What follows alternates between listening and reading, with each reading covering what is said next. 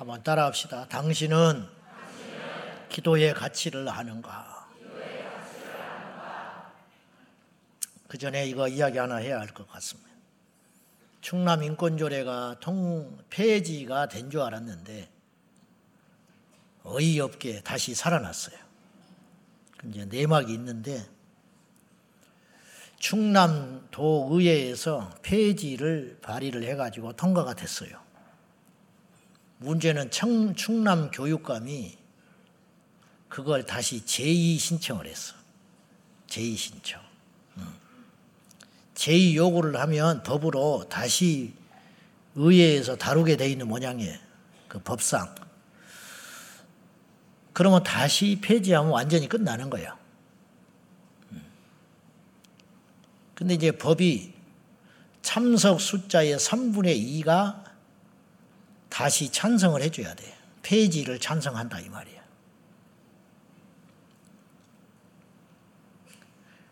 근데 여당에서는 여당이 주축인 사람들은 폐지하자 했고 야당은 반대한다 그랬어요. 근데 숫자적으로 폐지한 사람들이 폐지하자고 주장하는 사람이 34명 의회 의원 중에 폐지하지 말고 존속하자. 이 사람이 12명. 그리고, 그리고 무소속이 1명.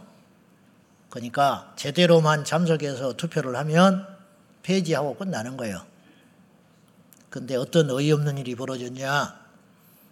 참석 숫자의 3분의 2가 폐지하는데 찬성을 해줘야 되는데 34명 중에 29명만 찬성하면 되는데 결석을 해버렸어. 가지고 27명만 찬성을 했어요.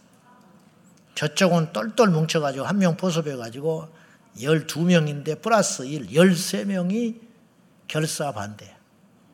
그러니까 두 명이 모자라가지고 다시 살아나 버렸어요. 누군지는 나는 모르겠어. 그러나 한 가지 분명한 건 역사 앞에 큰 죄를 지은 여러분, 이상이 멀쩡하게 돌아가는 것 같죠? 지금 경제 문제가 심각한 것 같죠? 경제가 왜 이렇게 어려운지 아세요? 인간의 마음이 무너졌기 때문에 경제가 안 돌아가는 거예요. 왜냐? 정직하게 사업을 안 해. 정직하게 법을 안 만들어줘. 그래서 먹고 사는 문제도 결국은 그것인 거예요. 보세요. 남한하고 북한하고 거의 조건이 똑같아. 그 사람도 우리나라하고 혈통이 똑같은 사람이에요. 똑같잖아. 한 민족이잖아. 근데 정치가 망가지니까 거지 국가 되는 거예요. 그러지 않소. 그러니까 정치는 그렇게 중요한 거예요. 정치는 법이고 법은 사상이야. 그러니까 우리나라가 보세요. 출산을 높이려고 320조를 쏟아 부었잖아요. 근데 출산율이 점점 떨어져 가지고 6점대를 찍었어, 드디어. 올해 제가 볼 때는 이제 6.78까지 갔고요. 세계 최하위 국가. 그래서 다른 나라에서 우리나라를 걱정하고 있어. 저러다가 저 나라 없어진다. 근데 우리는 걱정을 안 해. 그러면 상식적으로 320조를 쏟아부었으면 숫자가 좀이라도 늘어나든지 유지를 해야 되는데 왜 이 지경이 됐냐? 그 돈을 헛되 쓰는 거예요. 그 왜 헛되 쓰냐? 정치가 망가져서 그래. 그러니까 저는 뭐 정치인을 잘 모르겠지만은 한 가지 분명한 것은 사상과 생각이 무너지면 경제도 무너지는 거예요. 이게 원칙이라는 거예요. 그러면 학생 인권 조례는 당장 먹고 사는 문제는 아닌 것처럼 보이지만 그 나쁜 조례에서 애들이 잘못된 교육을 받고 크면 걔들이 나중에 세상을 정직하게 안 살아요. 나중에 가정을 등한시해요. 위아래를 몰라요. 그리고 죽어요. 이기적으로 커요. 성적 방종을 해요. 그러면 100만 원 쓸 거 1억을 써야 돼. 그 수습하려면. 예를 들면 이런 거라는 거예요. 제대로만 키웠으면 세계적인 인물이 돼요. 근데 학생 인권 조례로 애들을 망쳐버린 거예요. 인재를. 보석과 같은 존재를 만들 수 있는데 쓰레기 같은 인간을 만드는 거예요. 그 법에 의해서. 그러면 우리나라는 보이지 않는 어마어마한 손실을 갖게 된다는 거예요. 이게 마귀가 하는 짓이야. 지금은 잘 몰라. 어, 학생인권조례 폐지된다더니 다시 살아났네. 뉴스도 안 나올 거예요. 그러나 우리는 영적으로 이런 부분을 잘 봐야 하는 것이 제가 말했어요. 이런 기회가 아니면 말할 기회가 없다. 그래서 내가 답답해서 이 금쪽 같은 시간에 이야기를 하는 것이다 그랬는데 말들을 안 하니까 말을 안 하니까 몰라. 모르니까 망하는 거예요. 어, 알면 안 망하거든. 모르니까 망하는 거예요. 모르니까. 이 두 사람은 누군지 모르지만 그리고 반대한 사람 말할 것도 없고 매수당한 그 한 사람도 마찬가지고 역사 앞에 큰 죄를 짓는 거예요. 나중에 이제 또 어떻게 해서 또 철회도 될 수 있겠지만은 그 사이에 그 법 아래에서 아이들의 그 영혼을 망치는 그 법에 의해서 선생님은 가르쳐야 하고 의식이 제대로 깨어 있고 온전한 믿음에 서 있는 사람 같으면 그래도 이걸 어기면서 제대로 가르치기가 쉽지 않아요. 거기서 교환이 나올 거 아니에요. 그걸 어떻게 거슬려? 음. 그러니 그 속에서 보석이 잡석이 돼가지고 이제 고등학교 졸업할 때쯤 되면 눈동자가 휙 돌아가가지고 흐느적거리면서 나오는 거지. 참 슬픈 날입니다. 슬프기 짝이 없는 날이에요. 이슬람이 몰려옵니다. 제가 요새 그런 생각을 해봤어요. 공산당이 무서울까? 이슬람이 무서울까? 어떤 게 무서울 것 같아? 둘 다 문제지. 응? 붉은색이나 검은색이나 똑같아. 근데 저는 이슬람이 더 무섭다. 그 이유가 뭐냐? 우리나라가 6.25 전쟁 끝나고 53년에 휴전한 다음에 71년 차에 들었었어요. 71년 동안 북한에서 우리나라를 적과 통일하려고 땅굴 도 파고 간첩도 보내고 위장 평화회담도 하고 별일을 다 하지 않았겠어요. 지금도 하고 있죠. 핵 만 들고 뭐 미사일 쏘고 그리고 주체 사상 대학생들 키워가지고 걔들이 지금 커가지고 이 나라의 주류로 많이 자리 잡고 있잖아요. 그건 부정할 수 없는 사실이야. 부정할 수 없는 사실이고 최근에 국회에서 무슨 일이 있었냐면 윤모 의원이 포럼을 열었는데 거기 모여든 사람들이 왜 국가에서 자꾸 북한을 적으로 돌리냐? 어? 왜 자꾸 저들이 미사일 쏘고 그런다고 화해를 해야지 자꾸 무장하고 우리도 덩달아서 그러냐. 이런 놈의 정권이 어딨냐. 어? 북한이 저렇게 무장하고 통일을 하려고 하는 것은 다 이제 지금 내가 정확히 지금 워딩을 전달 못 하겠네 그런 거예요. 국회의원들이 앉아서 무슨 말을 했냐. 지금 이 나라가 얼마나 위험한지 보세요. 저들이 무기를 개발하고 군비를 증강하고 준비해가지고 이 나라를 전쟁으로 강대한 북한을 이야기하는 거예요. 군비 증강해가지고 남한을 통일시키려고 한다는데 왜 그것에 맞서서 어? 이렇게 같이 전쟁을 하려고 하냐? 이런 소리를 국회의원이 했어. 근데 거기 모인 사람들이 박수 쳤어. 맞는 말이라고. 그러니까 우리나라가 자유가 이 정도로 있는 나라야. 그래도 놔둬야 하는 나라가 된 거예요. 국회의원이. 불체포 특권. 국회의원은 무슨 말을 해도 괜찮아. 그러니까 이렇게 위험하거든요, 지금. 이 진보 보수냐의 문제가 아니라 이건 상식에 대한 문제야. 상식에 대한 문제. 근데 그런 사람들이 왜 그런 말을 할까? 어릴 때부터 교육을 그렇게 받아버린 거예요. 자기도 모르게. 음. 그 이제 그 정도 됐으면 북한은 굉장히 많은 열매를 맺는 거예요, 지금. 자기가 원하는 사람을 국회에도 보내놓고 요직에도 보내놓고 통일부 장관에도 앉혔고 그랬으니까 굉장히 재미를 본 거지. 근데요, 놀랍게도 이 나라가 아직 적화 통일이 안 됐어. 에? 70년 동안 눈에 불을 켜고 이 나라를 집어먹으려고 온갖 일을 다 했을 거 아니에요. 자, 제 말을 잘 들어보세요. 근데 이 나라가 아직 자유 대한민국 민주주의로 지켜내고 있어. 다행히. 예. 왜? 그걸, 아니야, 그거는. 그런 사람이 더 많기 때문에. 근데 내가 이런 생각을 혼자 해보는 거예요. 북한의 주체 사상, 공산주의자들이 70년을 이 나라를 집어삼키려고 하는데 아직 못 집어삼키고 이렇게 버티고 있잖아요. 네. 이슬람 세력이 우리나라를 타겟으로 삼고 70년을 공격했으면 우리는 무너졌어요. 그리고요, 우리나라도 이제 위태위태한 적이 있었겠지. 예를 들어서 이제 친북 성향의 사람들이 정권을 잡는다든지, 그러면 5년을 버티다가 다시 좀 바꾸면 돼. 국민들이. 아, 이건 아니다.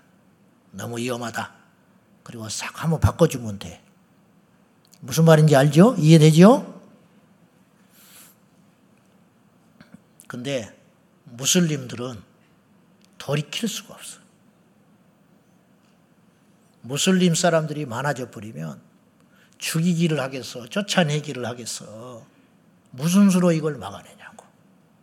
그래서 나는 더 위험하다. 무슬림은 더 위험하다. 이런 생각을 개인적으로 갖고 있어요. 근데 이민청을 만든다고 그러고, 할랄 단지를 만든다고 그러고, 모스크를 세운다고 그래요. 그 이야기를 무슬림들이 해도 가당치 않는데 우리나라 정치인들이 하고 있어요. 이거는 나라를 팔아먹으려고 하는 거예요. 그러니까 아무 생각이 없는 거예요. 이런 슬픈 현실 속에 우리가 있습니다. 여러분 어떻게 하겠어? 기도해야 되겠어? 가만히 있어야겠어? 밥이 넘어갑니까? 잠이 옵니까? 응? 뭘 입을까? 무엇 먹을까? 지금 그런 걸 할 때가 아니라는 거. 어디 가서 오늘은 하루를 즐겨볼까? 그럴 때가 아니라는 거예요. 응? 그건 역사 앞에 우리가 너무 무책임한 거예요. 응? 그런 골치 아픈 소리 하지 마세요. 왜 경건한 강단에서 그런 소리를 합니까? 수준이 그밖에 안 되는 거예요. 그밖에 안 되는 거예요. 그래서 우리가 교회에서 이게 우리 이렇게 뜨겁게 기도하잖아요. 우리 교회가 이렇게 뜨겁게 기도하고 모이고 이 힘을 어디다 써야 되냐? 나라를 지키고 이 자녀들을 지켜내고 이 땅의 신앙과 교회를 지켜내는 그런 데 에너지를 써야지 개인적인 기복 신앙에 흘러가지고 내 새끼 잘 되고 내 병 낫고 그거는 하나님의 나라와 의만 구하면 주님이 다 책임져 주신다. 그렇게 아시고요. 참 마음이 아, 안 좋습니다. 안 좋아. 그래도 희망이 있는 것은 이 땅에 교회가 있기 때문에 예, 우리 마지막까지 승리해야 됩니다. 저는 선동꾼이 아닙니다. 선동해서 뭐 할 거예요, 내가? 밥이 나와, 떡이 나와. 이런 소리 해봤자 교인들 떠나면 떠났지 붙지도 않아. 누가 좋아하겠어? 그러나 할 수 없어요. 여러분은 들을 기가 있다고 믿습니다. 다시 오늘 설교하려 합니다. 지난 주간에 이런 주제로 설교를 했어요. 기도할 때는 모른다. 기도의 가치를. 이제 오늘 2탄인데 사람은요 자기가 어, 의미가 있는 것에 인생을 투자하게 돼 있어. 의미 있는 것. 어떤 사람은 자녀 교육. 그래서 부부가 헤어져 살잖아요. 10년, 20년씩. 그래도 자식을 성공할 수 있다면 부부가 생이별을 하는 것도 감수하겠다는 거야. 이런 사람을 뭐라고 그래요? 비둘기 아빠? 비행기 아빠라고 그래요. 기러기 아빠라고 합니다. 기러기 아빠.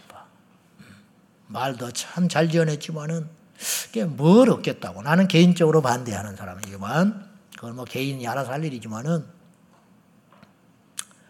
옛날에 우골탑, 에? 소 팔아서 대학 보낸다. 그래서 서양에서는 상아탑이라고 그랬고 우리나라 우골탑이라고 그런다 그랬잖아요. 소를 팔아서 내 자식 뒷바라지 해주는 거야. 우리 할머니가 외삼촌 가르치느라고 할아버지 일찍 돌아가셔버리고 갑자기 쓰러져서 돌아가시니까 소를 팔았어요. 농사지로 친척집에 소를 빌리러 갔더니 욕하고 안 빌려줬다고 그래. 우리 할머니한테. 미쳤다고. 소 팔아서 자식 학비 대 줬다고 밉다고 안, 소를 안 빌려줬다는 거예요. 나중에 역전됐어요. 그 삼촌이 평생 할머니 잘 모셨어. 음. 그러니까 어디에 가치를 두느냐. 이것에 따라서 우리 인생은 투자되고 바라보게 되고 가게 되고 마음이 따라가는 거예요. 억지로 안 돼요. 절대 억지로 안 돼. 오늘 이 자리에 여러분이 왜 왔는지 알아요? 할 일이 없어서 온 사람은 한 명도 없어. 멀리서 온 분도 계셔. 도저히 올 수 없는데 욕 바가지로 얻어먹고 온 사람도 있을 거야, 여기. 그 이유가 뭐냐? 이것에 가치가 있다, 이 말이야. 그렇게 투자할 가치가 있다고 믿기 때문에 온 거라. 사람은 믿는 것에 자기 생애를 바치게 돼 있다니까요. 독립운동, 출세하려고 독립운동 한 거 아니에요. 오히려 어마어마하게 고생했어요. 자식 고생했고, 가정 망가졌고, 옳은 일이기는 하지만 우리나라 국민들도 별로 안 좋아해. 친척들 만나줬을 것 같아요. 독립은 자기들도 필요, 해가 되는데, 독립운동한 사람 만났다가 같이 얽혀서 접혀 들어가는데 도와줄 것 같아요? 얼마나 외로웠을까. 나중에는 죽었어. 그러면 그 자손들이 잘 됐냐? 전부 엉망진창. 왜 가르쳐야 할 때 못 가르쳤어. 음, 그 동네 살지도 못해. 내국노들은 외국 유학 보내가지고 지금도 떵떵거리고 잘 살고 있어. 뭘 바라고 그런 게 아니라 가치를 거기에 둔 거야. 벼슬 하려고 독립운동 한 게 아니고 역사에 자기 이름 남기려고 독립운동 한 게 아니고 이건 가치 있는 일이다. 중요한 일이다. 그래 한 거야. 음.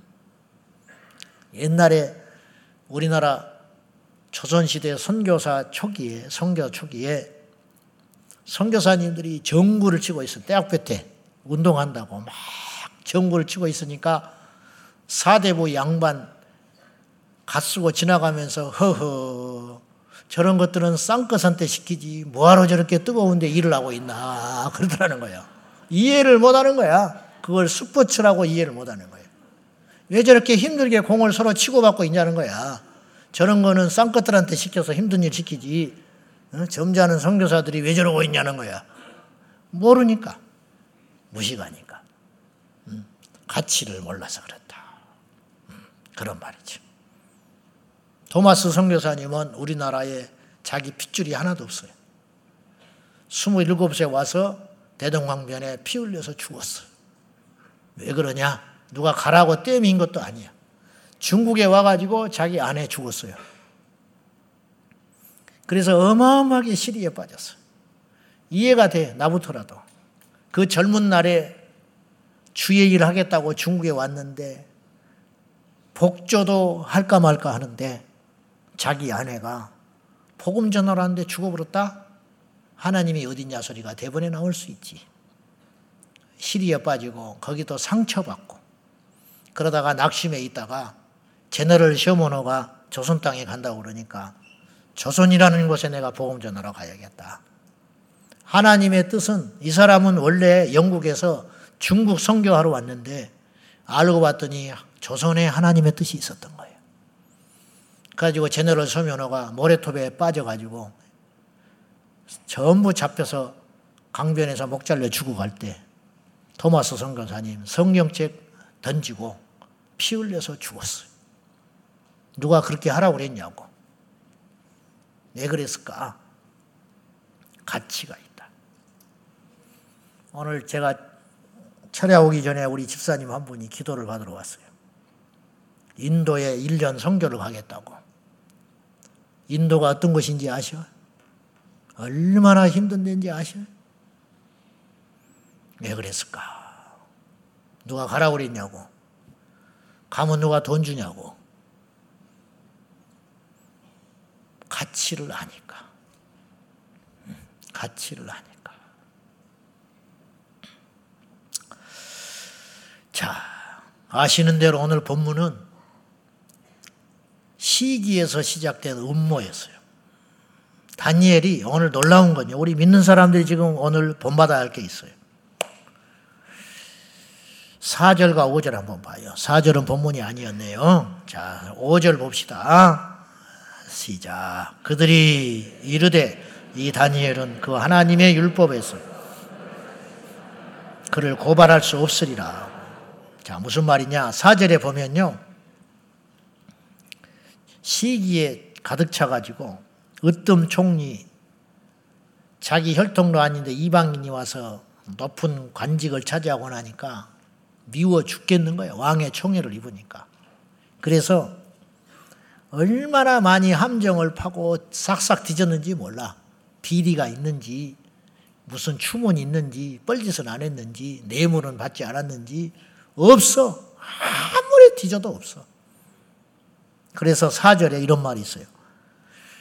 고관들이 국사에 대하여 다니엘을 고발할 근거를 찾고자 하였으나 아무 근거, 아무 허물 찾지 못했다. 그는 충성스러워서 아무 그릇됨도 없고 아무 허물도 없다. 그래서 다니엘을 세상적인 것으로 보면 잡아낼 수가 없는 거예요. 그러면 한 가지 방법밖에 없다. 그거냐? 저의 신앙을 건드려야 된다. 그래서 5절에 그 말씀인 거예요. 하나님의 율법에서 근거를 찾지 못하면 그를 고발할 수 없다. 올무에 빠질 방법이 돈을 준다고 바꿨냐? 뭘 해볼 방법이 없다. 그럼 어떻게 하느냐? 율법을 건들자. 그래서 머리를 짜낸 것이 뭐냐? 기도를 건드려 버린 거예요. 기도. 그래서 아시는 대로 왕을 설득해 가지고 왕은 몰라요. 그까지 몰라. 그러니까 왕이 명령을 내리도록 했어. 뭐냐? 왕 외에 다른 신에게 기도를 한다든지 하면 그것도 언제 동안 30일간만 앞으로 30일 동안 자기가 믿는 신에게 만약에 기도를 했다. 그러면 사자굴에 집어 던져버린다. 죽여버리겠다. 왕은 반대할 이유가 없어요. 음. 다니엘이 그럴 줄 모르고 그리고 다시 못을 막아버렸는데 왕이요 도장을 찍어주시오. 그건 뭐냐? 왕도 못 받고 완전히 올무를 만들어가지고 완벽한 함정에 빠져가지고 근데 이제 다니엘에 대한 이방인의 믿음이 얼마나 놀랍냐? 다니엘은 이 함정에 반드시 걸려든다. 요 믿음이 있었어요. 그러니까 다니엘은 하나님께 인정받는 믿음의 사람인가 동시에 믿지 않는 자들에게도 인정을 받았어요. 믿음이. 놀랍지 않아요? 왜냐? 다니엘은 자기들이 생각해 볼 때, 원수들이 생각할 때 30일 동안 기도 안 하고는 못 베길 사람이다. 요 믿음이 있었다니까요? 야, 너네 엄마는 내일 저렇게 아파서 누워 있는데 내일 주일이면 벌떡 일어난다. 봐라. 그 믿음 있어요? 안 믿는 남편에게 그 믿음 죽어 있냐고. 응? 학원 갔다 온 애가 엄마 없어. 또 교회 갔구만. 그 믿음 있어요? 응? 그 믿음이 있어야 돼. 그 믿음을 줄 수 있어야 한다는 거야. 백화점 갔구만. 또 어디 가서 또 이거 하고 있겠구만. 어디 또 커피숍에 가 있겠지. 스타벅스에 가서 남 뒷담만 하고 있겠지. 그래서는 안 된다 이 말이야. 이 믿음이 얼마나 놀랍냐 이 말이야. 인정받는 믿음. 30일 하루도 못 견딘다 다니엘은. 기도 안 하면 못 견딘다. 놀랍지 않아요? 여러분은 어때? 저는 어떻고? 이런 우리가 유혹을 받았다. 어때요? 우리나라 그리스도인 중에 몇 명이나 30일을 목숨 걸고 나는 단 하루 30일 나는 못 견뎌요. 나는 죽더라도 기도할 거야. 자, 보세요. 이게 왜 엄청난 유혹이냐면 우상 숭배하라는 것도 아니에요. 우상 숭배하라는 거는 시험이기는 하지만 큰 시험이지만 이거 분별이 쉬운 거예요.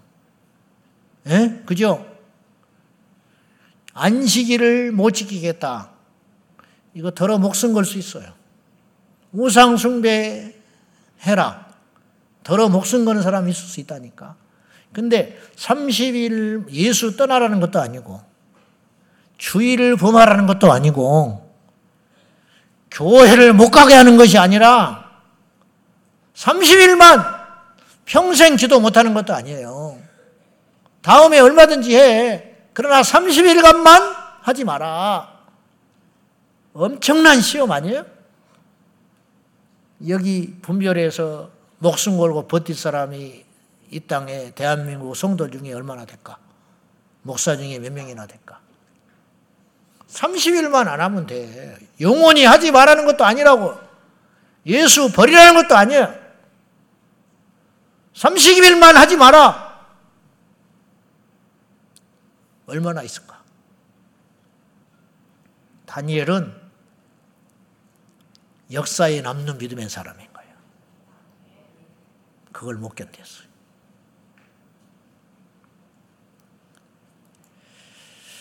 이미 고령에 접어들었어요, 다니엘은. 70이 넘었어요. 할 만큼 했어요. 그동안 숱한 시험을 이겼어요. 숱하게 하나님께 충성했어. 기도도 할 만큼 해왔어. 그러면 30일은 봐줄 수 있는 거야, 하나님도. 그 죄 아니잖아. 응? 죄 아니야. 그동안 하나님을 위해서 흘린 헌신과 눈물과 기도가 얼마나 많았겠어, 다니엘이. 그러나 다니엘은 또다시 단 하루도 기도를 쉬지 않겠다고 결심을 해요. 다니엘은 근데 자신을 위해 구하지 않았어요. 자녀들을 위해 구한 것도 아니야. 자신의 출세와 형통을 위해서도 기도한 게 아니야. 망해버린 자기 민족 이스라엘을 위해서 예루살렘을 향하여 창문을 열어놓고 전에 하던 대로 지금까지 계속 그렇게 기도해 왔다는 거예요. 날마다 하루에 세 번씩. 근데 알고도 기도하면 죽는다는 걸 알고도 왕의 의인이 뭔지는 다니엘이 누구보다 더 잘하지. 정치인이니까. 이게 뭘 의미하는지 알아. 빠져나갈 수 없다는 것도 알아. 그러니까 다니엘은 그 기도를 지켜내기 위해서 자기의 생명을 걸었어요. 왜 그랬냐? 자기 목숨보다 그것이 더 가치 있다고 믿었기 때문이라는 거예요. 기도는 그런 것이요. 기도는 그런 것이다. 아는가? 기도의 가치를. 음. 기도를 얼마나 소중히 여겼으면 다니엘은 쉬지 수가 없었을까? 다니엘은 직감했던 것 같아요. 내가 기도를 쉬면 끝난다. 내 인생은 의미가 없다. 죽는다. 이것을 시작으로 결국은 나는 무너질 것이다. 그래서 막아내기로 결단한 것 같아요. 결국은. 지난 시간에 우리는 기도할 때는 모른다고 그랬어요. 기도의 가치를. 몰라요. 음. 제가 종종 이야기했지만은 고3 때 하수집을 잘못 만나가지고 위장이 다 망가져가지고 김치 한 쪽도 못 먹은 적이 있었다고 그랬어요. 병원에 가라 엄두도 안 내. 12시까지 학교에 붙들려가지고 그때만 해도 인권이 어디가 있으며 어? 학생 인권 지각만 해도 두드러 맞는 세상이고 음? 수업 시간에 졸았다고 해서 불편 불편 볼, 분필로 두드러 맞는 세상인데 어디 병원에 가보겠다 그러면 깨병이라고 두드려 맞기 밖에 더해. 그러니까 참은 거예요, 그냥. 근데 도저히 견딜 수가 없어서 12시, 그때는 우리는 학교 학원 못 다닐 때였습니다. 법으로. 자율학습이지만 자율이 아니야. 강제학습 12시까지. 말은 자율학습이래. 근데 강제학습을 밤 12시까지 했어요. 고3 때. 아침 6시까지 가가지고.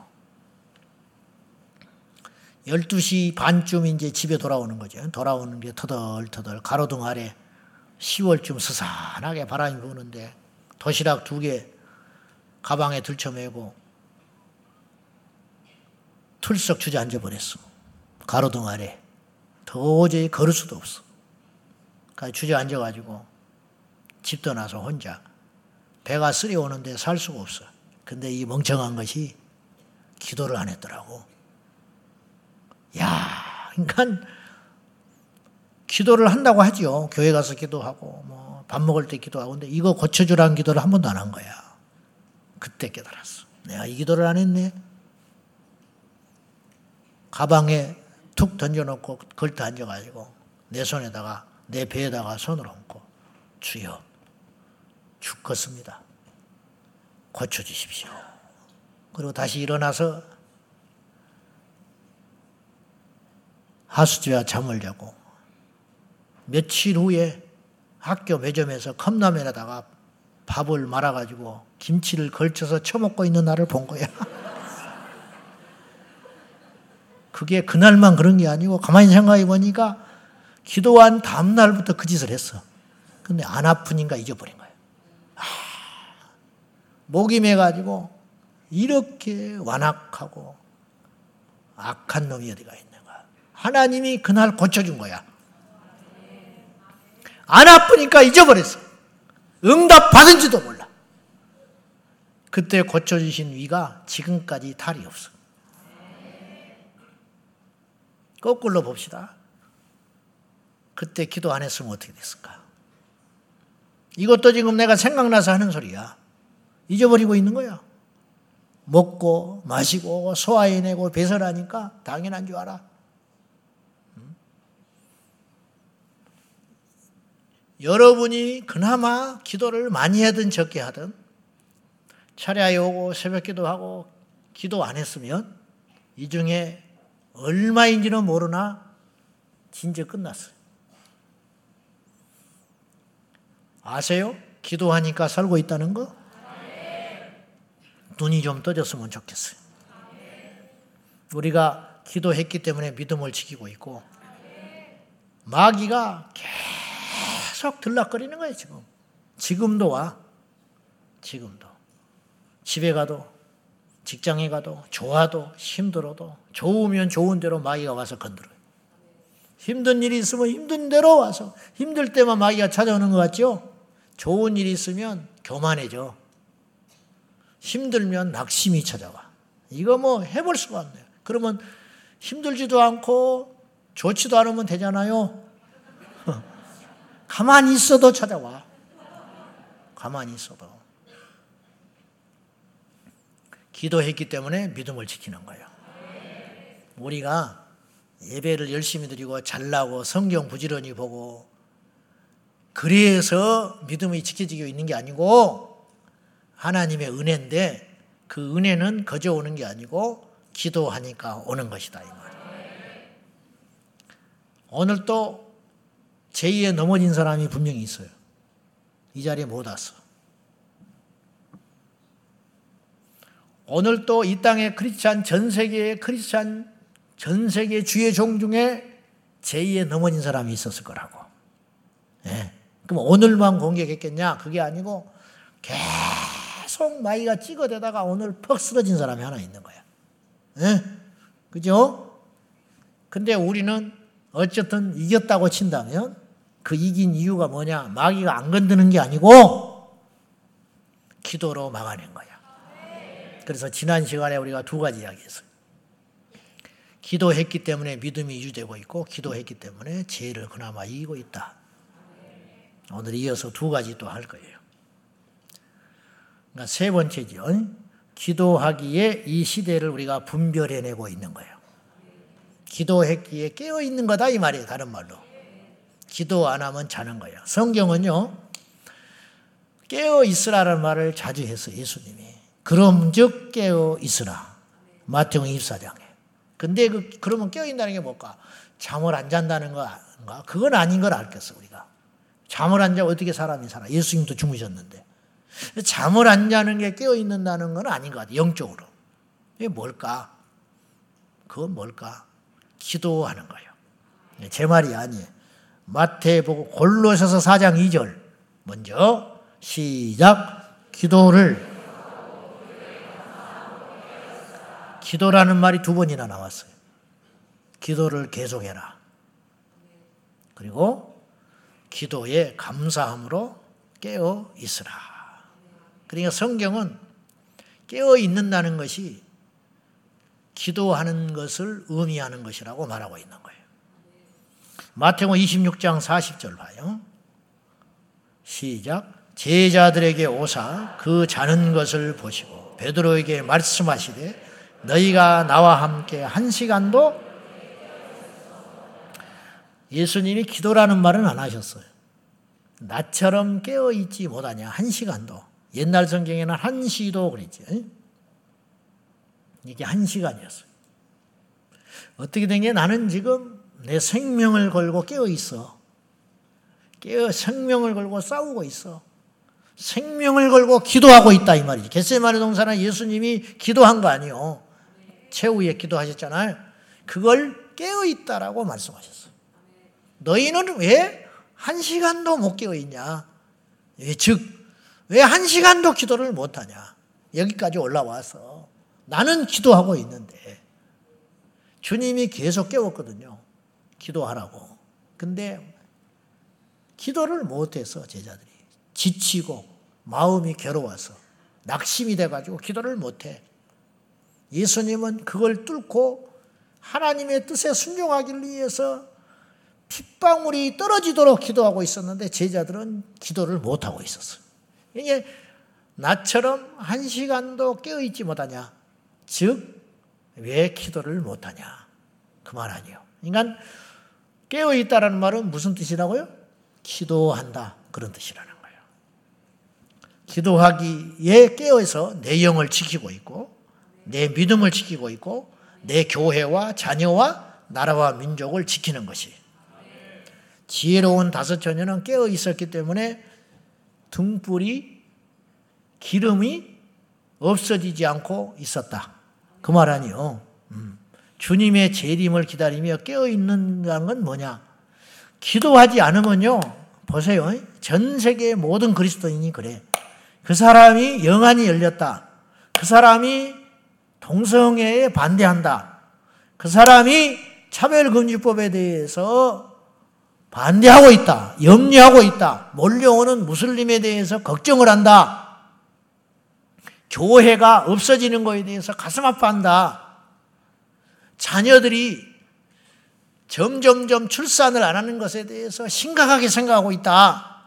잠자는 사람은요, 권사라 할지라도 애 낳지 마라. 그렇게 이야기해 대놓고. 그냥 즐겨. 나는 애를 너무 많이 낳아가지고 내 인생이 없었어. 너는 그렇게 살지 마. 그거 잠자는 거예요. 그 사람이 대학을 나오고 대학원을 나오고 세상의 직장을 가지고 교회에 믿음이 있다고 인정을 받을지 몰라도 그 사람은 영적으로 무지한 거예요. 야, 너도 남들처럼 연애 좀 해봐. 바보처럼 연애도 못하고 장가 시집가네. 잠자는 거야. 그 사람은 영양제 아니에요. 죄를 짝하는 거야.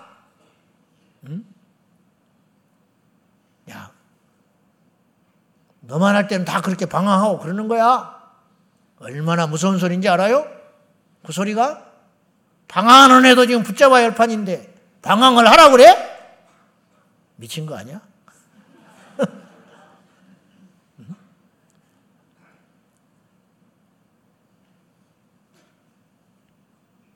영적으로 잠이 들어서 분별을 못해.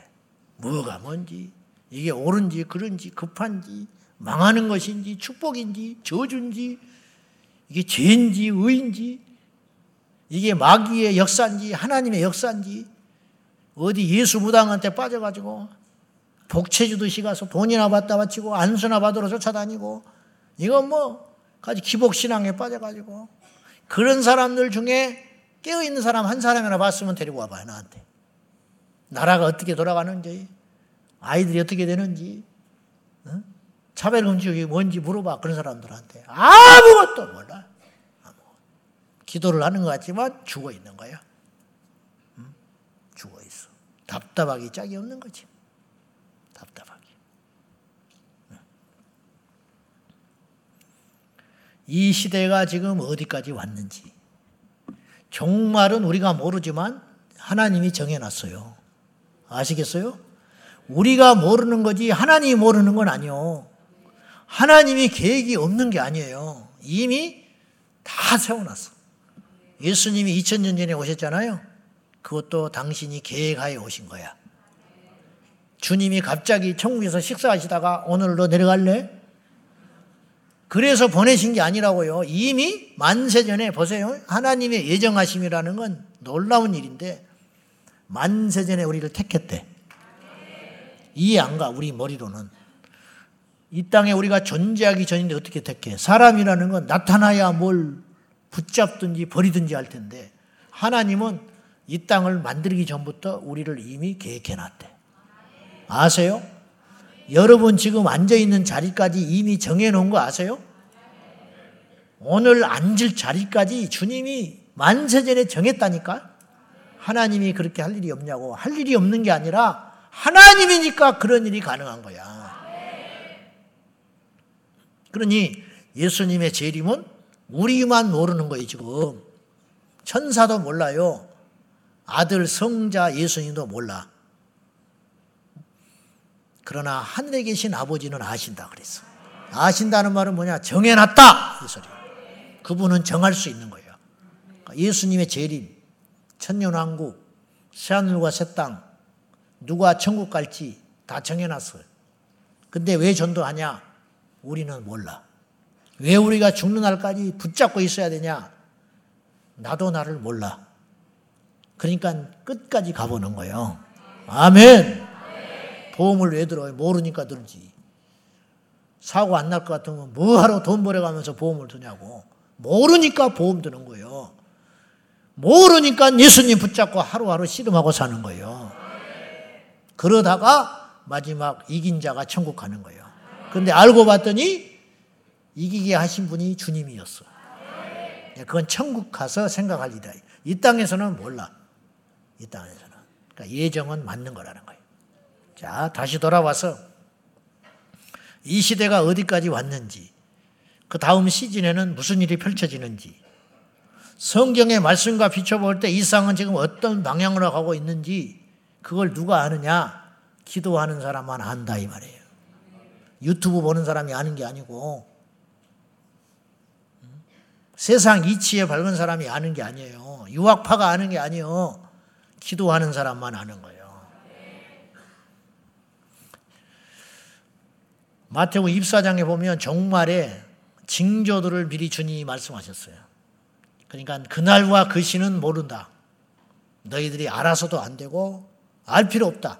그러나 이런 일이 빈번하게 일어나기 시작하거든 그때가 이룬 줄은 알아라. 힌트를 준다. 힌트. 징조. 네 가지의 특징이 있어. 크게. 첫째, 환경의 재앙. 자연 재해, 기근, 가뭄, 지진 말씀하셨잖아. 이게 환경의 역사예요. 그런 일이 그러면 뭐 요새만 있냐? 빈번해진다 이 말이에요. 빈번해진다. 두 번째, 영적 미혹, 적그리스도의 출현. 굉장히 많아졌어요. 이단들의 특세. 내가 그리스도다. 그렇게 행세하는 자들이 많아진다. 가짜들이 많아진다. 여러분, 요새 이제 내년에는 더 많아져. 10년 후에는 더 많아져. 이해되죠? 이게 이상하게 많아져. 점점 가짜들이 많아져. 우리나라도 보세요. 30년 전에 순도 그리스도인들의 이 순도와 지금 그리스도인하고 질이 달라. 30년 전에 목사와 지금 목사하고 질이 달라. 지금은 직업으로 하는 사람이 많아졌어. 교회에서 노조 만든다고 그래요, 노조. 옛날에는 이런 말 자체가 없었어. 30년 전에 그러면 그 미친놈이야, 그런 소리 하면. 아시겠어요?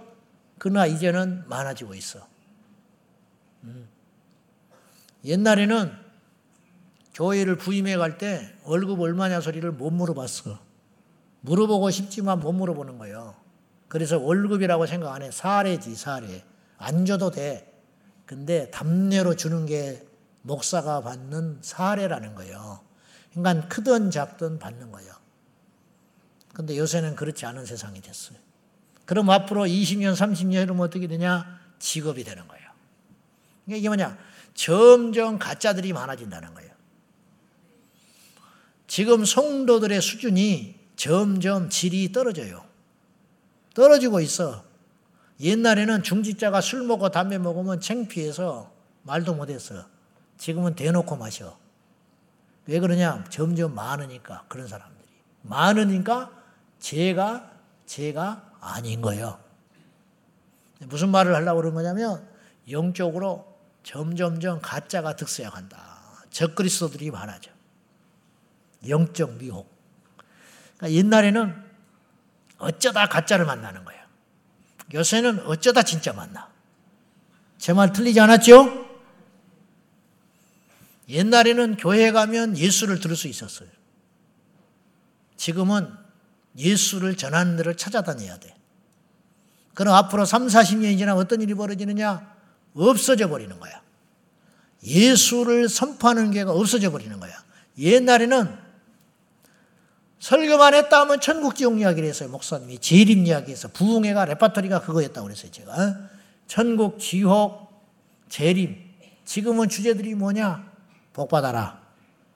치유 받아라. 행복. 천국 지옥 이야기를 들으려면 쫓아다녀야 돼. 지금은 쫓아다녀야 된다니까. 설교를 찾아다녀야 돼. 여기서도 들을 수 없고 저기서도 들을 수 없어. 앞으로 3, 40년이 흐르면 어떠냐? 없어. 천국 지옥을 전하는 설교자들이 없어진다. 그 이유가 뭐냐? 신학교에서 망가져서 나오는 거야. 신학은 천국 지옥이 없어. 그러니까 배우질 않고 성경을 안 보고 믿음이 없으니까 안 믿어지니까 나오는 게 없는 거야. 사람은요, 안에 있는 게 나오는 거예요. 걔는 맨날 먹을 것만 생각해. 하루 종일 먹을 것만 생각하는 걔는. 음. 안에 예수가 있어야 예수가 나오고, 천국이 있어야 천국이 나오고, 복음이 있어야 복음이 나오고, 십자가가 있어야 십자가가 나오는 거예요. 없으니까 안 나와. 그래서 뭐라고 그러냐? 바르트, 몰트만, 신학적인 이야기만 영이 다 쪼그라들어서 죽여버리는 거예요.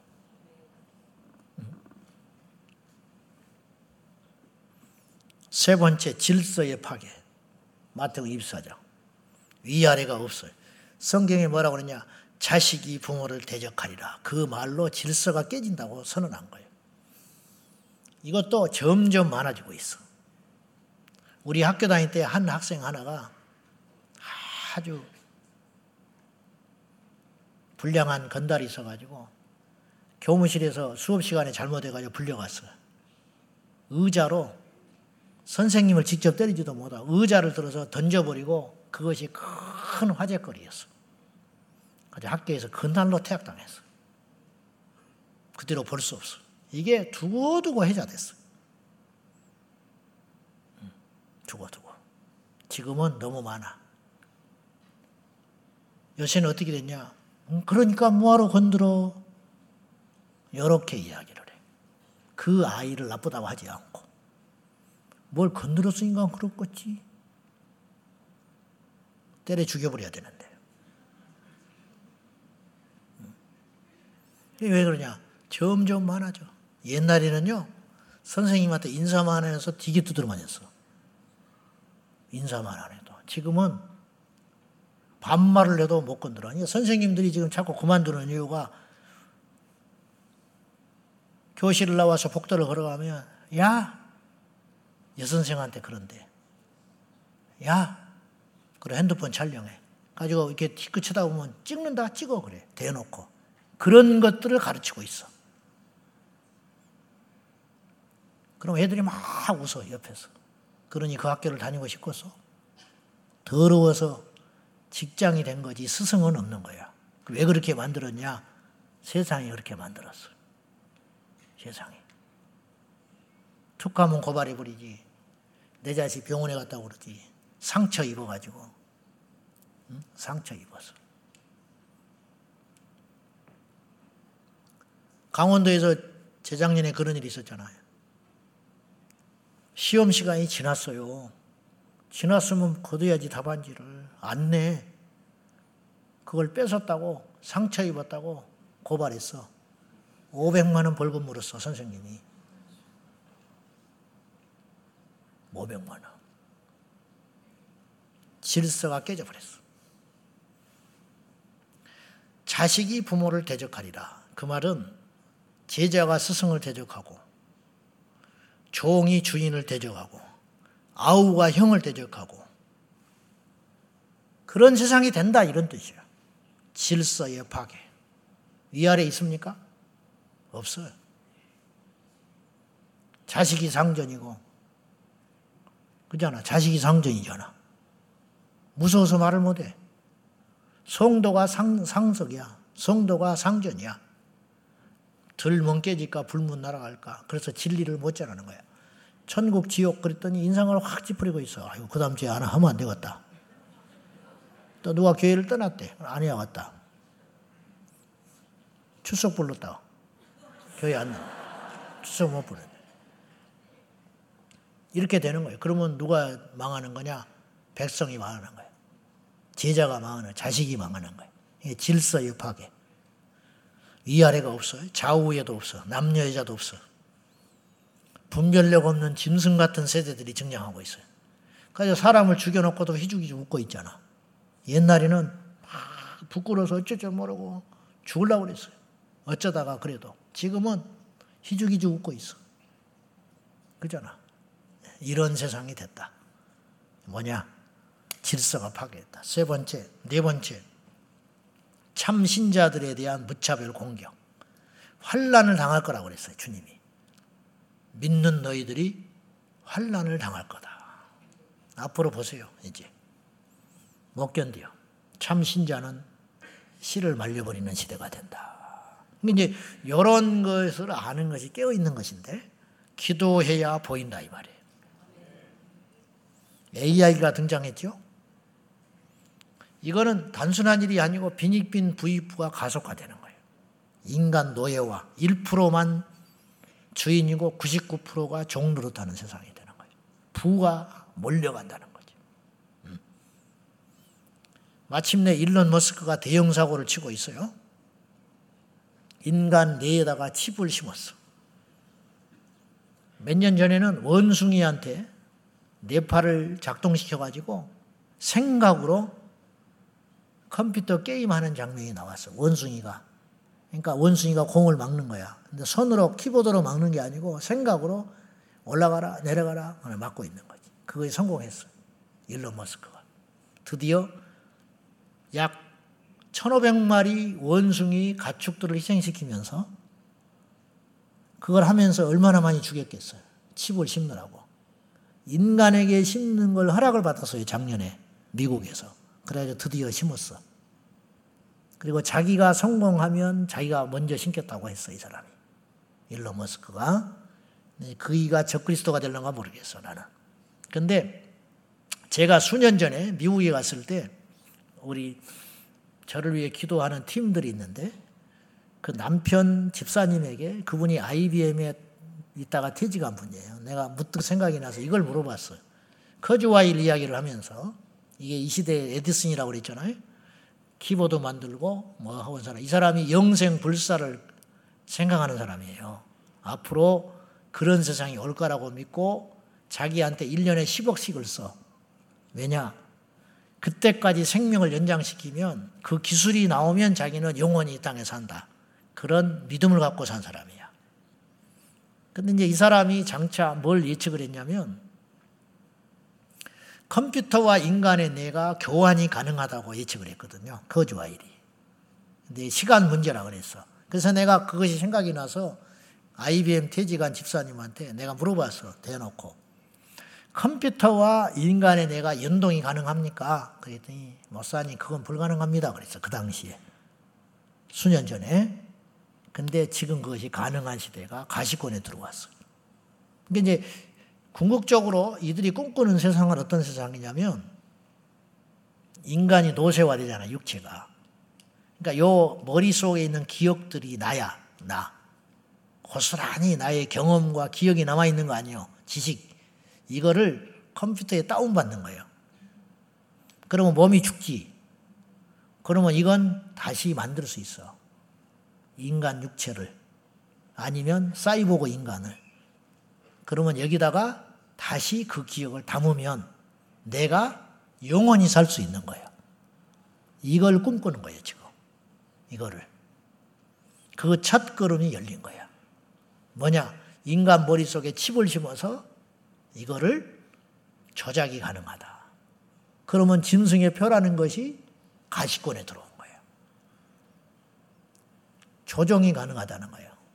그러면 10억 인구한테 칩을 심었다. 그러면 이게 누가 받냐 그런 걸 그럴 것 같지만 받는 사람이 있어요. 왜냐? 내성마비 환자, 사지불수 환자, 평생 누워 있는 사람, 그 사람 꿈이 뭐예요? 걸어가는 거. 그러니까 그걸 심으면 머릿속으로 오른발 움직여라. 그건 움직여진다는 거지. 이렇게 하는 세상을 만들겠다. 못 보는 사람 있잖아요.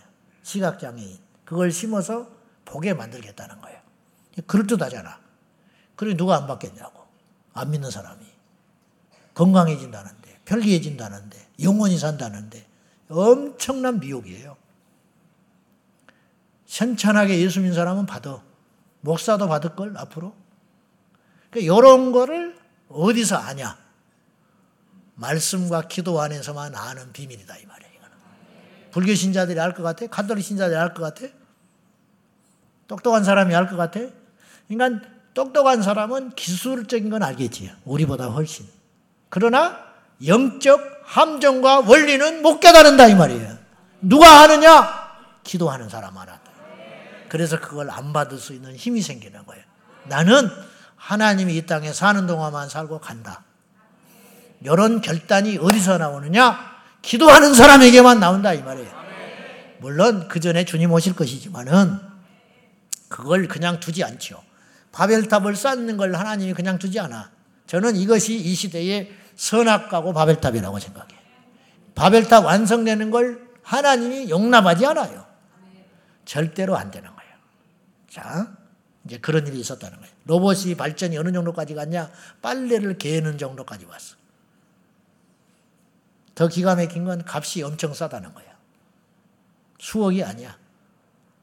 3천만 원이면 그 기술이 다 오픈돼 있어요. 부품을 사다가 조립을 할 수 있어. 근데 처음에는 가르쳐 줘야 된대요. 근데 습득력이 굉장히 뛰어나. 인간보다 더 뛰어나서 처음에는 어설프게 개다가 계속 그걸 반복해서 10번, 20번 시키면 사람보다 더 빨리 갠대, 빨래를. 집에 안 둘 사람이 있냐고. 그리고 인간은 뭐하냐 이 말이야. 인간은 인간성을 상실하는 거예요. 죽는 거예요. 그대로. 우리 자녀들이 어른이 됐을 때 집집마다 하나씩 두고 인간은 재짓고 사는 거지. 깨어있지 않으면 끝나는 거예요. 더 기가 막힌 건 이 AI 로봇이 얼마나 발전을 했는지 짐작을 못 한대, 지금. 이게 무서운 거예요. 통제 불능. 무슨 말이냐면 핵무기는요 발전하는 거 위험성을 알고 있어요. 세계 기구에서 저 북한에서 핵이 거의 만들어졌다. 4, 50개 갖고 있다. 이렇게 추측하고 있잖아. 그리고 검사 받으라 하잖아. 안 받으니까 문제지. 그래서 전 세계 어느 나라에 핵이 몇 개씩 있는 거 다 데이터가 있다 이 말이에요. 근데 AI는 기업 간의 경쟁이에요. 국가 간의 경쟁이 아니라. 그러니까 노하우를 가르쳐 줘야 안 가르쳐 줘요. 가르쳐 주면 우리 기업이 도태되는데 떨어지는데 그러니까 진 오픈하는 거는 이미 끝난 것만 오픈해 주는 거야. 이해돼요? 무슨 말인지. 진짜 고급 기술은 자기 내부적으로 꼭꼭 숨겨놓고 있는 거야. 다른 기업이 다 알게 됐을 때 슬쩍 보여주는 거야. 그러니까 어느 기업이 어느 정도까지 로봇을 완성시켰는지 아무도 몰라. 이걸 이제 임계점인데 일종의 이제 특이점이라고 그러는데 즉 그걸 2030년으로 과학자들이 이야기를 해요. 무슨 말이냐? 로봇이 인간의 통제를 벗어나는 시점. 그러니까 인간이 로봇을 만들기 시작했는데 어느 날 로봇이 스스로를 인간을 뛰어넘어서 사고하는 날이 온다는 거야. 그러니까 인간을 지배할 수 있는 시점이 올 거다. 통제 밖에 거짓말까지 할 수 있는 시점. 그것이 언제냐? 특이점이라고 그러는데 그것이 넘어서는 그 그것을 그들의 말로 특이점이라고 정의를 내렸어요. 그날을 2030년으로 옛날에 수년 전에 과학자들이 예측을 했어. 근데 이게 앞당겨질 것 같아. 더 심각한 건 코미가, 코미디 같은 일인데 오늘 왜 이런 이야기를 내가 계속 하고 있는지 모르겠네. 재미는 있는데 일단 들어봐요. 다 피가 되고 살이 되는 것이니까. 오늘 멀리서 온 분들도 있는데 죄송하네 이런 말을 하니까 오늘 설교가 좀 길더라도 이해하십시오. 로봇이 자기를 속이고 있대. 즉 100가지 발전을 했는데 사람 앞에서는 10인 것처럼 흉내내고 있다는 거야. 지금. 근데 그 속을 모른다는 거야. 그러면 이 로봇이 완전체가 될 때까지 지가 스스로 힘을 숙이고 있다는 거야. 그것도 모른대. 그러면 더 이상 발전시키면 돼요, 안 돼요? 안 되지. 근데 계속 하고 있어. 왜? 돈 때문에. 돈이 되니까. 선점하면 돈으로 쓸어 담을 수 있으니까. 물질주의 때문에 인간이 망하게 될 거예요. 앞으로 보시라고. 어디선가 지금 길러지고 있을지 모를 적그리스도. 언젠가 나타나. 세계 통제가 쉬워져요. 앞으로는. 옛날엔 영토를 정복해야 되지만 지금은 정보만 정복하면 돼. 컴퓨터만 있으면 세계를 지배할 수 있어. 세계 정부 수립과 종교 통합을 통한 그리스도를 대적하는 거짓 배교 종교가 탄생할 거다. 쉽게 말해서 기독교, 불교, 유교, 가톨릭, 유사 종교를 짬뽕하는 신종교가 나타난다. 거기에 교주가 나타날 거다. 지금 종교 간의 통합 운동들이 엄청나게 활발하게 일어나고 있어. 저는 목사가 중하고 이 신부하고 이렇게 손잡고 사진 찍거나 별거 안 좋아하는 사람이에요. 음. 그거는 배교하는 거야. 음, 배교하는 거. 말했죠. 목사가 왜 노만 칼라 입고 따라다녀? 성 카톨릭 신부들이 입는 거, 허연 거. 그걸 왜 입고 다니냐고. 응? 알아서 하는데 나는 싫다 이 말이야, 나는. 나는 스님이라는 말도 싫은 사람이요. 스라고 했더니 중이라고 하더니 승려라고 이러면 또 막 욕한다? 댓글에. 불교 폄하한다고? 할 말 없지.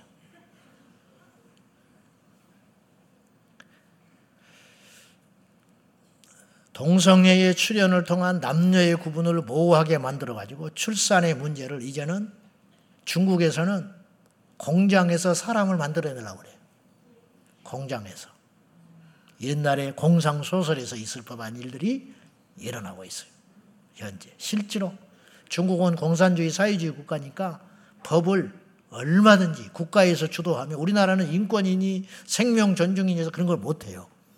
근데 중국은 할 수 있는 나라예요. 중국은. 그래서 그걸 해가지고 선점하려고 기술을. 실제로 그런 보도들이 나오고 있어요. 어디까지 사실인지는 모르겠어요. 환경 문제를 인구 감축으로 해결하려는 악한 자들의 음모. 인구가 너무 많다는 거예요. 인구 줄여야 된다. 그래야 이 지구가 안전하다. 그런 사람들이 있어요. 결국 예수님의 재림이 가까우고 있다는 거예요. 이런 지혜와 계시는 기도하는 사람에게만 보이는 열리는 역사다 이런 뜻이 깨어 있어야 합니다. 그러니까 30년 전의 믿음의 패턴과 지금의 믿음의 패턴 10년, 20년 후에 믿음의 색깔은 타협이라는 게 아니라 변질하라는 게 아니라 달라져야 된다. 옛날에는 열심히 교회 다니고 동성애니 뭐니 그런 거 신경 쓸 것도 없고 그런 말 자체가 없었으니까 열심히 기도하고 신방하고 성경 보고 예배 안 빠지고 그러면 천국 갈 수 있었어요. 거기다 좀 힘이 여력이 생기면 전도하면 돼요.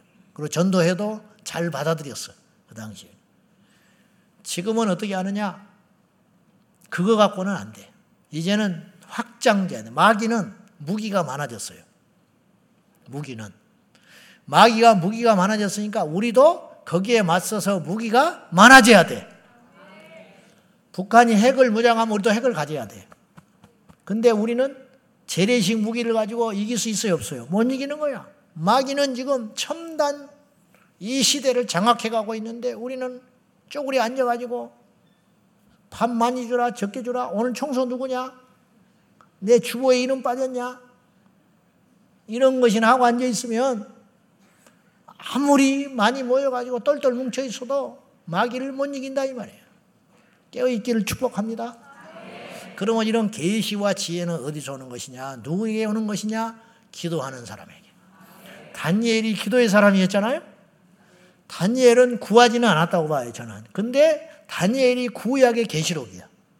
70일에 예수님의 초림과 재림과 종말에 대해서 다니엘서에 기가 막히게 주님이 보여주셨어요.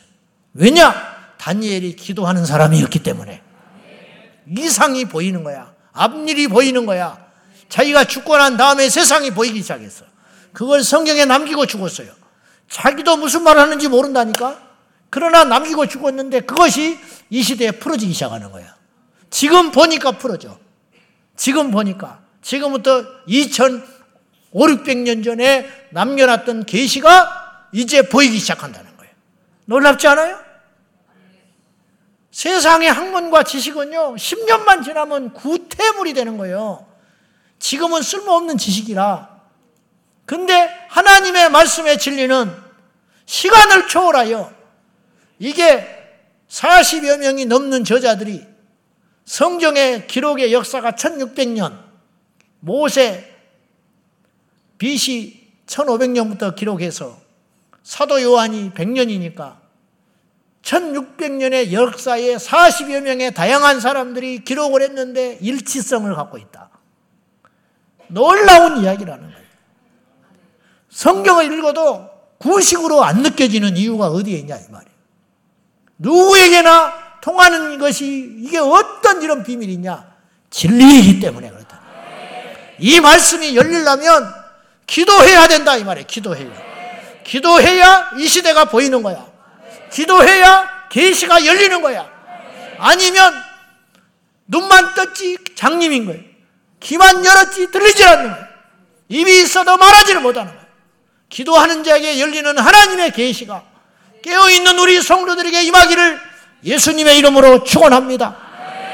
그것이다 이 말이죠.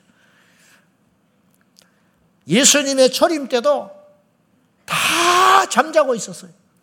하나님의 아들이 오시는데 다 자고 있었어요. 목동, 동방박사 세 사람. 근데 그 전에 계시 가운데 깨어 있는 인물이 종종 있었어요. 사가랴와 엘리사벳, 시무원. 시무원은 하나님 앞에 이런 계시를 받고 있었어요. 네가 그리스도를 보기 전에는 죽지 아니하리라. 인류 역사에 이분에게만 그 계시가 임했어요. 왜 그런지 알아요? 시무원은 기도하는 사람이었어. 와우. 기도하는 사람. 똑똑한 사람이 아니야. 기도하는 사람 시몬에게 하나님이 비밀을 계시로 보여줬어요. 누가복음 2장 25절 봅시다. 시작. 이 사람은 의롭고 경건하여 이스라엘의 위로를 기다리는 자라. 성령이 그 위에 계시. 여기서 이스라엘의 위로를 기다리 이스라엘의 위로가 누구냐? 예수 그리스도. 나라가 로마에 빼앗겨 버리고 짓밟히고 있었고 완전히 엉망진창. 선지자도 없었어요. 선지자. 말라기 선지자 이후로 400년 동안 선지자가 하나님이 안 주셨어요. 그냥 계시도 없고 암흑천치, 나라도 없지. 답답하게 이루 말할 수 없는 거예요. 그 가운데 시므온은 이스라엘의 위로를 기다리고 있었다. 뭐냐? 내 당대에 그리스도가 오시리라. 이게 어떻게 있었냐? 성령이 그 위에 계시더라. 그러면 상식적으로 시므온에게 이 은혜가 어떻게 임했냐 이게 기도하는 사람이었으니까. 말씀 맺을랍니다. 오늘 이걸로 끝내야 할 것 같아요. 자, 분별해야 그나마 대비할 수 있어요. 안다고 다 이기는 것도 아니에요, 사실은. 그럼 모르면 100% 지는 거예요. 그래, 안 그래? 알아도 질 때가 있어요. 그래, 안 그래요? 전쟁이 내일 난다 이거예요. 알았어. 근데 막상 싸우면 지는 거예요. 근데 내일 전쟁이 난지도 몰라. 100% 지는 거예요, 100%. 우리 주님이 곧 오실 것 같아. 그래도 잠잘 수 있어요. 열 처녀가 다 잤어요, 사실은. 신랑이 더디 오므로. 자기들이 생각하는 것보다 더디 와버리는 거예요. 근데 지혜가 여기 있는데 다섯 처녀는 속단하고 경솔했다는 거예요. 그래서 기름이 떨어져 버렸어요. 그러나 지혜로운 다섯 처녀는 넉넉한 기름을 준비하고 대비가 있었다. 똑같이 잠을 잤는데 피곤하니까 신랑이 그 시간에 자기들이 예측한 시간에 안 왔기 때문에 잠든 건 사실이야. 그런데 신랑이로다 불을 지필 수 있는 기름이 남아 있었다 이거예요. 이 사람이 지혜로운 다섯 처녀다. 사실은 깨어 있는 다섯 처녀라는 말보다는 준비한 다섯 처녀란 말이 맞는 거예요. 우리도 세상에 살아요. 힘들 때가 있어요. 아플 때가 있어요. 낙심될 때가 있어요. 똑같아요. 우리도 잘 때가 있어요. 그러나 우리 주님이시다. 결정적일 때는 기도하는 거. 결정적일 때는 믿음으로 확 결단해 버리는 거. 결정적일 때는 나의 생명을 걸고라도 뭔가를 지켜내는 거. 그 사람이 준비된 사람이다. 그거는 왜 가능하냐? 기도할 때 가능하다. 기도해야 보여요. 기도해야 적인지 우건인지, 기도해야 앞인지 뒤인지, 기도해야 내가 뭘 해야 하는지 보이기 시작한다 이 말이에요. 보여야 이길 수 있고, 보여야 막을 수 있고, 보여야 지킬 수 있는 것입니다. 기도한다는 말의 다른 말은 깨어 있다는 말입니다. 기도하는 사람, 계시를 받으려고 해서 받는 게 아니라 기도하면 계시가 온다 이 말이에요. 이 세상을 그렇게 분별을 하려고 해서 하는 게 아니라 기도하는 자에게 보이기 시작한다. 아, 지금은 이럴 때가 아니야. 지금은 이거 해야 돼.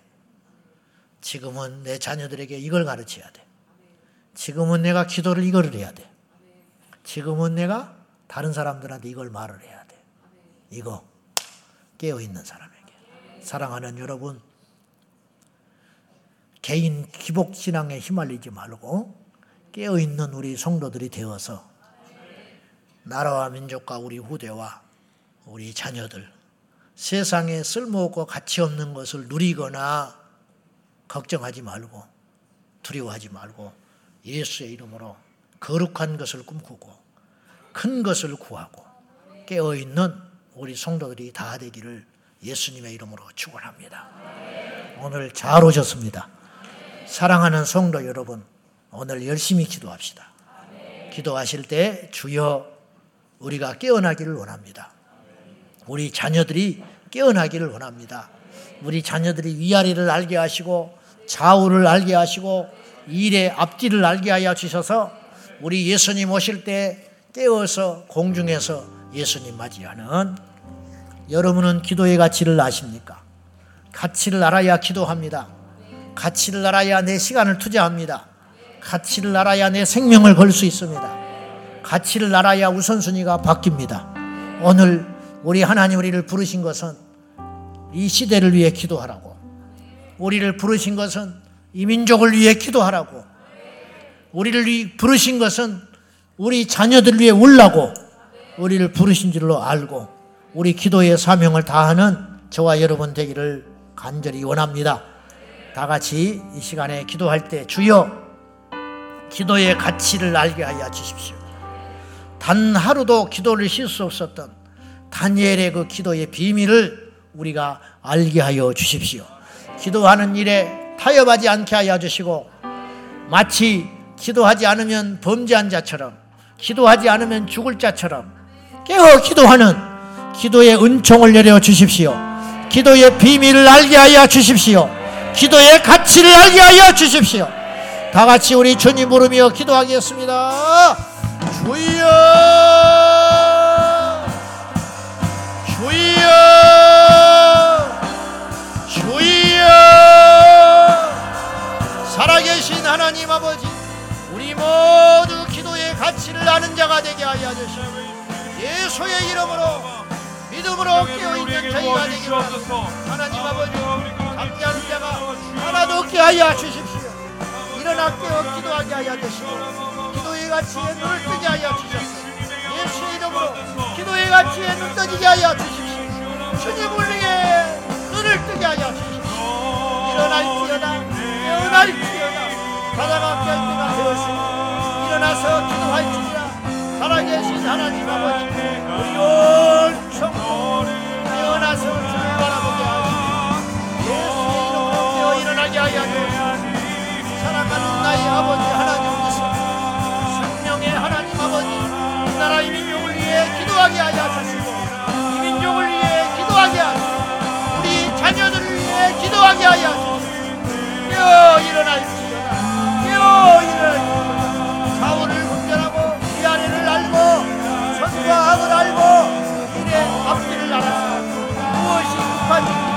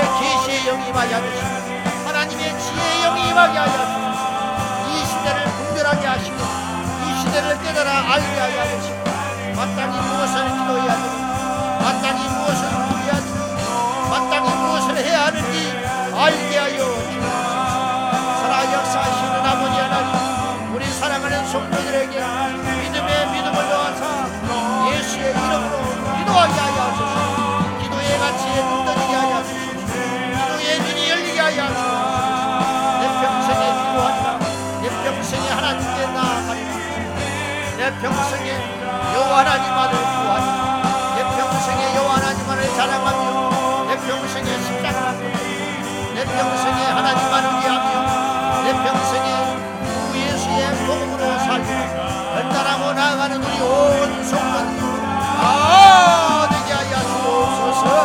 야리가리 야라라 산다라발라바리 야라야라바라바라바라바라바라. 살아계신 나의 하나님 아버지 예수의 이름으로 예수의 이름으로 깨어 일어나게 하여 주십시오. 우리 주 예수의 이름으로 기도합니다. 예수의 이름으로 무릎을 꿇습니다. 예수의 이름으로 나아갑니다. 예수의 이름으로 승전 가는 무릎을 예수의 이름으로 날마다 날마다 하나님을 찾는 저희들이 되게 하여 주옵소서.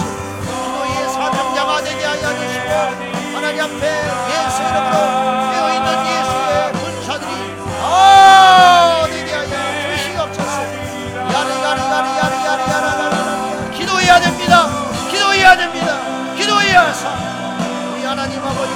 살려주십시오 아버지 하나님 우리를 살려주십시오 예수의 이름으로 하소서 예수의 이름으로 일어나게 하여 주옵소서 할렐루야. 살아계신 나의 하나님 내 안에 역사하는 성령의 능력으로 말미암아 예수의 이름으로 간구하며 예수의 이름으로 나아가고 예수님의 영광을 나아가는 때가 되게 하여 주십시오 야리야리야리야리야라바라바리야리야라바라바리야리야라 야라바라바리야리야리야리야리야리야리야리야리 야라라라 야리야라바라바라바리야리야 사나라바리 할렐루야 할렐루야 할렐루야 하신 나의 하나님 예수의 영광과 능력으로 충만하게 인도하여 예수의 이름으로 기어 일어나는 저희가 되도록 합니다 확장되게 하여 많이 주거든요 마지막으로 하나님의 영광을 사는 저희가 되게 하여 우리 아버지 하나님 되어 일어날지 되어 일어날지어라 되어 일어날지어라 우리 하나님 가리 가리 가리 가라 바라 바라 바라 야사라 바라 바라 야리 야리 야리 야리 야리 야리 야리 야리 야리 야리 야리 야리 야리 야리 야 바라 바라 바라 바라 바라 yalalara yara yara bala bala bala yara yara sanala Hallelujah hallelujah hallelujah 하나님 말씀이 나의 하나님 예수의 영광과 능력으로 심판하게 있다 예수의 이름으로 기어 일어나는 저희가 되기원합니다 박장대 야야 만이 증거되냐 마지막으로 하나님의 영광을 사는 저희가 되기원합니다 우리 아버지 하나님 기어 일어날지 기어 일어날지어라.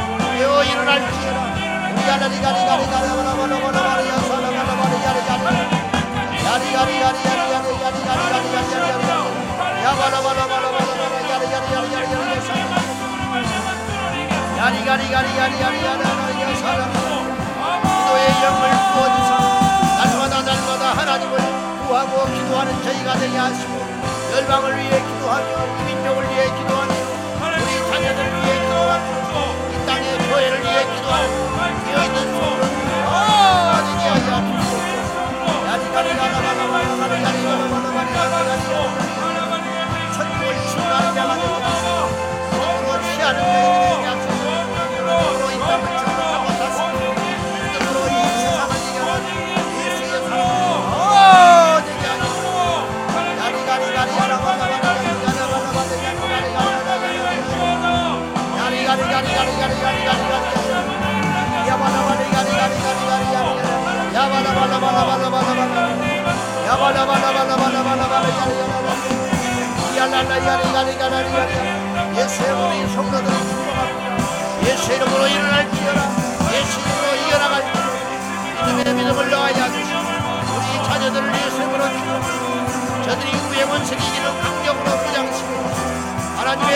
하나님의 선신갑주로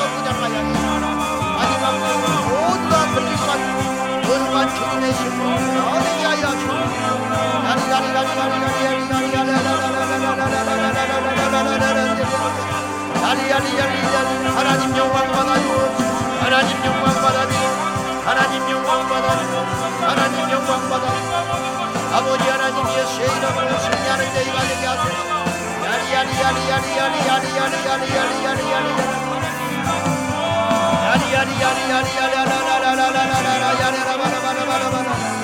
사랑하는 나의 아버지 하나님 함께하여 주시고 예수님의 영광과 능력으로 충만하게 기름 부어주고 예수의 이름으로 충만 충만히 기름 부어주어 예수의 이름으로 충만히 기름 부어 예수의 이름으로 충만히 기름 부어 예수의 이름으로 충만히 기름 부어 야리 가리 가리 가리 가리 가리 가라 바라 바라 야리 가리 가리 가리 가리 가리 야리 가리 가리 가리 가리 가리 내 하늘이라.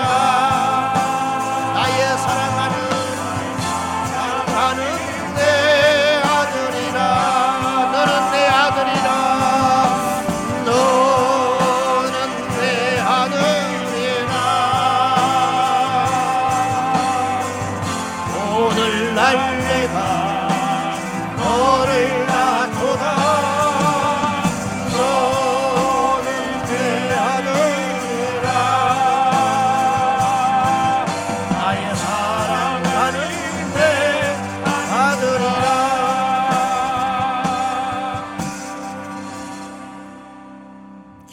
될 때는 결단을 해야 됩니다.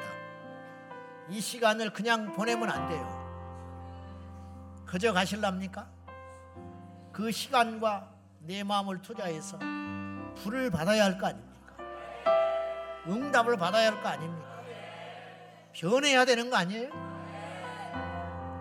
두 번째로 기도할 때 주여 기도함으로 깨어 있게 하시고 이 시대를 분별하고 이 땅은 잠깐이에요. 있으면 누리지만 없어도 원망할 필요가 없어요. 있으면 나누고 없으면 감사하면 돼요. 왜냐? 우리의 소망은 천국에 있는 것이니까. 신부의 운명은 신랑에 달려 있는 거예요. 이 시대를 분별하고 주님 재림하실 때 들림 받는 신부 되게 해 주십시오. 재림과 휴거가 농담으로 들리십니까? 이 마른 하늘에 어떻게 주님이 오실 것 같냐고. 그러면 동정녀 탄생도 믿지 말아야지. 엘리야의 승천도 믿지 말아야지. 변화산의 기적도 믿지 말아야지. 주님께 능치 못할 일이 있을 것 같습니까? 우리 주님 반드시 오십니다. 우리 주님 오실 때 이 땅에서 맞이하는 버림받은 자가 아니라 공중에서 예수님 만나게 하여 주십시오. 깨어 있기를 위해 기도하고 기도가 안 되면 일어나서 복도에 나와서 무릎을 꿇든지 일어나서 손을 들든지 몸부림을 치든지 해서 기도의 불을 받고 회복돼서 가셔야 됩니다. 이 시간에 기도할 때 주여 기도함으로 깨어 있게 하여 주시고 이 시대를 분별하게 해 주시고 알려고 해서 하는 게 아니라 기도하는 사람에게 알아지는 거예요. 깨어 있는 자에게 보여주시는 은혜입니다. 주여 이 시대를 분별하고 우리 주님 재림하실 때 공중에서 우리 예수님 맞이하게 하여 주십시오. 우리 자녀들을 위 모두 다 들림받게 하여 주십시오. 다 같이 주님 부르고 기도하겠습니다. 주여 주여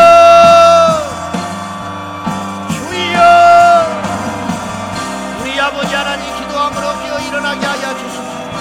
이 시대를 분별하고 우리 주님 재림하실 때에 이 땅에서 맞이하는 자가 아니라 공중에 서 예수님 맞이하게 하여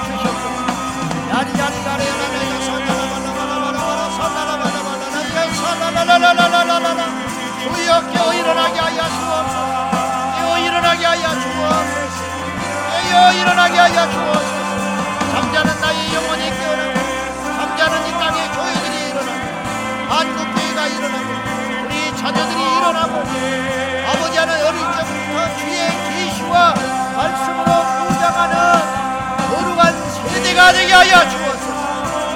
주여 라라라라라라 여사라 깨어 일어날지 깨어 일어날지 깨어 일어날지 깨어 일어날지 일어나라 빛을 바라봐 예수님이 오실 때가 가까이 와서 신랑이로다 할때 주님 앞에 기름을 들고 불을 밝혀 맞이할 수 있도록 도와주옵소서 야리야리 야리 발라 발라 발라 발라 발라 라라라라라라라라라라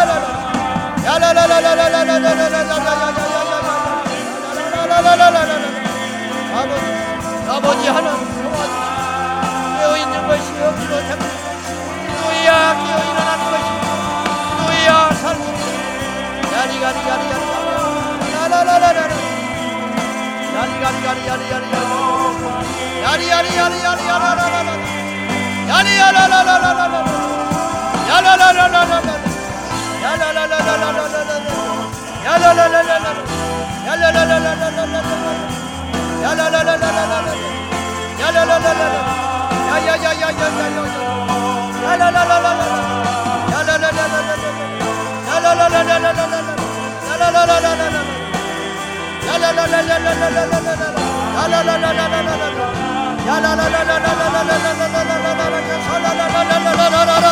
야라라라라라라라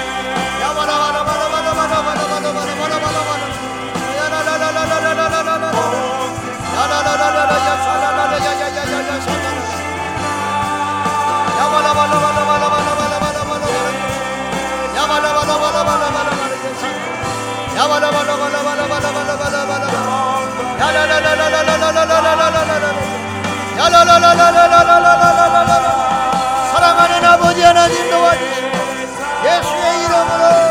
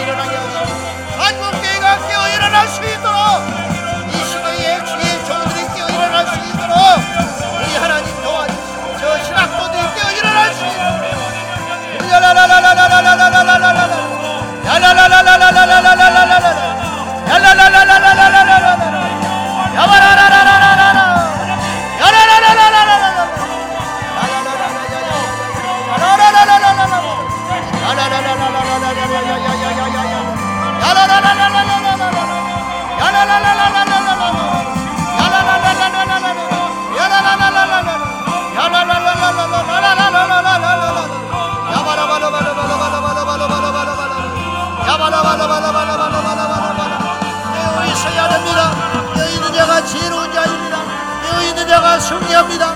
여기 있는 자가 이깁니다. 여기 있는 자가 천국을 갑니다. 여기 있는 자가 예수님 만납니다. 야리가리가리 야라라라라라 내 사모하는 주님 내 사모하는 주님 온 세상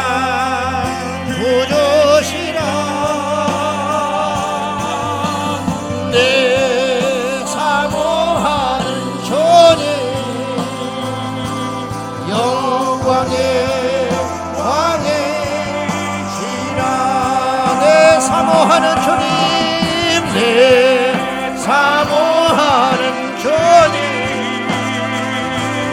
온 세상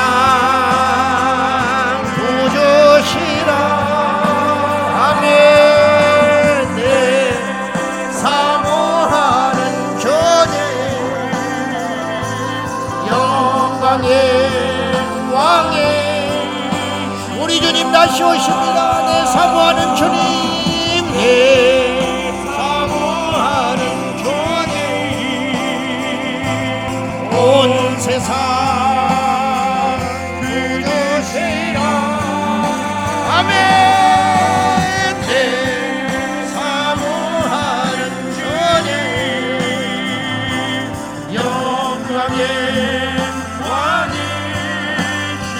다시 오실 때까지. 주님 다시 때까지. 나는 일어나 달려가리라 나는 일어나 달려가리라. 주의 영광 주의 영광. 나는 일어나 나는 일어나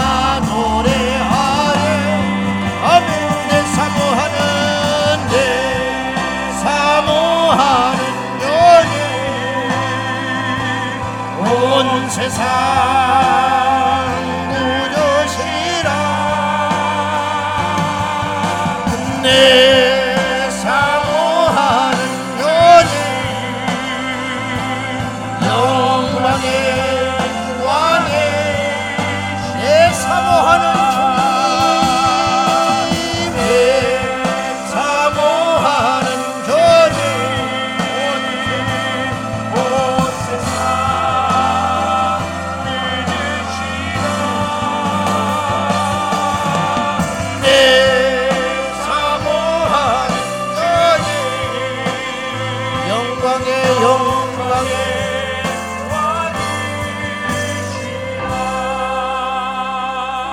여기서 기도하고 남은 시간 여러분 마음껏 기도하고 가셔야 됩니다.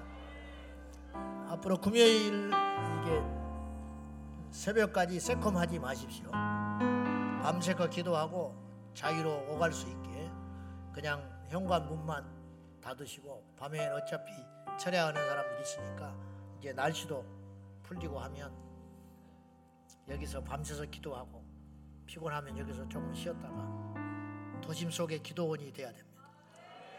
금요일 날은 철야 끝나고 새콤하지 마시고요. 마음껏 기도하고 부르짖고 갈 수 있기를 바랍니다. 자, 마지막으로 우리가 다 같이 함께 기도할 제목은 주여 기도함으로 성령 충만 받고 영권을 받아서 악한 세상과 마귀의 권세를 이기게 하여 주십시오. 우리가 약하면 짓밟히는 거예요. 우리가 강해야 마귀를 이깁니다. 강해야 죄를 이깁니다. 강해야 세상을 이깁니다. 근데 그 강함은 세상에서 오는 게 아니고 내가 세상을 이겼다. 너희의 이김은 이것이니 너희의 믿음이니라. 세상은 믿음으로만 이길 수가 있습니다. 여러분이 심령이 약하고 갖가지 세상에 시달릴 때 답은 여기에 있습니다. 기도에서 영권 받고 성령 충만 받을 때 우리가 승리할 수 있습니다. 이 시간에 주여 내게 영권을 부어 주옵소서. 기도의 능력을 부어 주옵소서. 성령의 충만함을 더하여 주옵소서. 이제 일어나야겠다 싶을 때 한 번 더 기도해야 됩니다. 이제 집에 가야겠다 할 때 한 번 더 엎드려 기도할 때 그때 불이 임할 줄로 믿습니다. 그때 역사가 일어날 줄로 믿습니다. 다 같이 기도하겠습니다. 주여, 주여, 주여. 살라발라발라발라 사랑하는 나의 아버지 하나님, 우리 아버지 앞에 기도하며 성령 충만 받고 능력 받고 영권 받아 대영한 세대를 이겨나갈 수 있도록 성령님 인도하여 주옵소서.